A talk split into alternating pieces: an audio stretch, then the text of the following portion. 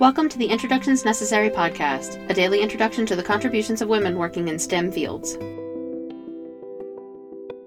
In December 1966, Dian Fossey arrived in Africa to begin her long term study of the mountain gorilla, in a similar style to leading primatologist Jane Goodall after spending time learning about Goodall's research methods.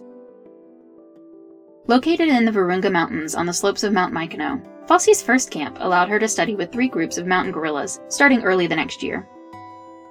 She learned how to interact with the groups by imitating their behavior and kept detailed records of her observations.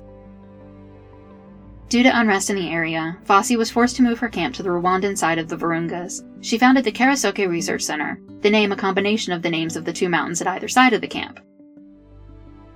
At Karisoke, Dian came to depend on the gorilla's natural curiosity in order to be able to interact with and study the groups. Through her methods, she partially habituated four groups in 1968 and was able to study them for many years.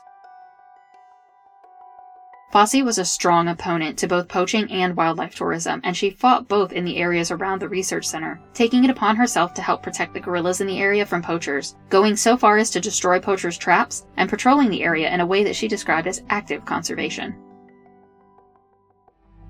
Moving to Ithaca, New York in 1980 to teach at Cornell, Fossey also began writing her book Gorillas in the Mist, which was published in 1983 and chronicles her life, including her time spent with the mountain gorillas at the research center.